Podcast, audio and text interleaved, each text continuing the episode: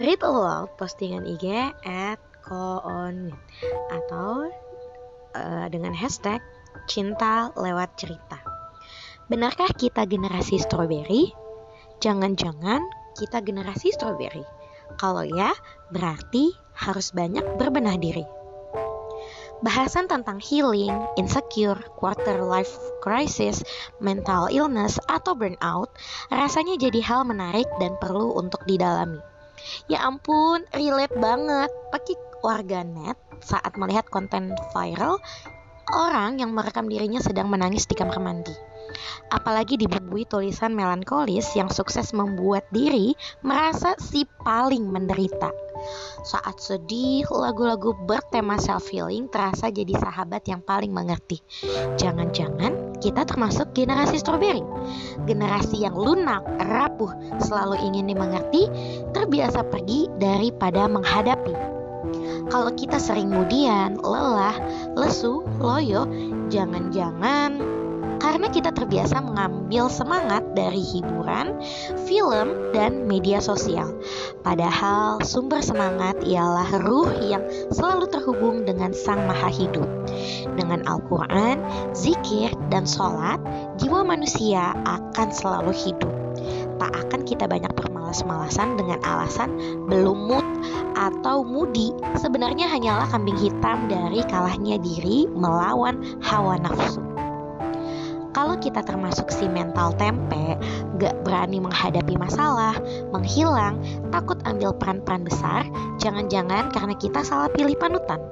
Histeris kita di depan idola rupawan yang pandai berdendang dan bergoyang, tapi mudah menangis saat dihantam ujian kehidupan. Padahal Allah sudah kisahkan perjalanan hebat para nabi yang mampu teguhkan hati. Bagaimana sabarnya Nabi Nuh, teguhnya Nabi Ibrahim, tawakalnya Nabi Yunus, atau beraninya Nabi Musa. Padahal tak ada yang seheroik kisah Rasulullah Shallallahu Alaihi Wasallam dan para sahabat yang menyebarkan cahaya Islam. 300 lawan 1000 di Badar, dikepung 10.000 musuh di Khandak, 3000 lawan 100.000 di Mut'ah, tak sedikit pun mereka mundur. Optimis, berani, atau strategi maju lagi. Padahal Allah sudah janjikan bersama kesulitan ada kemudahan. Allah tidak membebani seseorang melainkan sesuai kemampuan atau kemenangan itu dekat. Harusnya tak ada alasan kita tak punya growth mindset atau uh, pola pikir yang bertumbuh.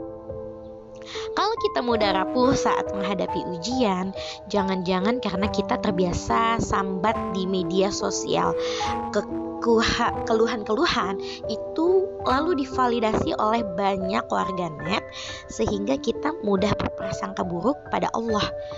Jika sudah penuh pikiran negatif, makin rapuhlah jiwa itu.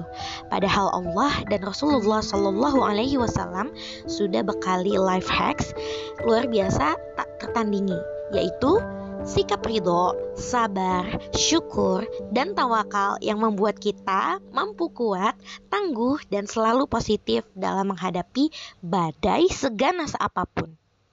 Jadi, apakah kita termasuk generasi strawberry? Semoga kita tetap menjadi generasi Qurani, generasi yang Allah garansi mampu kuat menghadapi tantangan walau zaman silih berganti. Generasi yang energi dan kekuatannya berasal langsung dari Allah, Rob semesta alam. Generasi yang berkiblat pada generasi terbaik sepanjang zaman, generasi Rasulullah Shallallahu Alaihi Wasallam dan para sahabat. Generasi yang kuat memikul amanah Khalifatul Ard Generasi yang tak menjadikan diri sebagai pusat dunia Tapi banyaknya manfaat pada sesama Jangan mau dibilang generasi strawberry Bilang dengan lantang generasi Quran.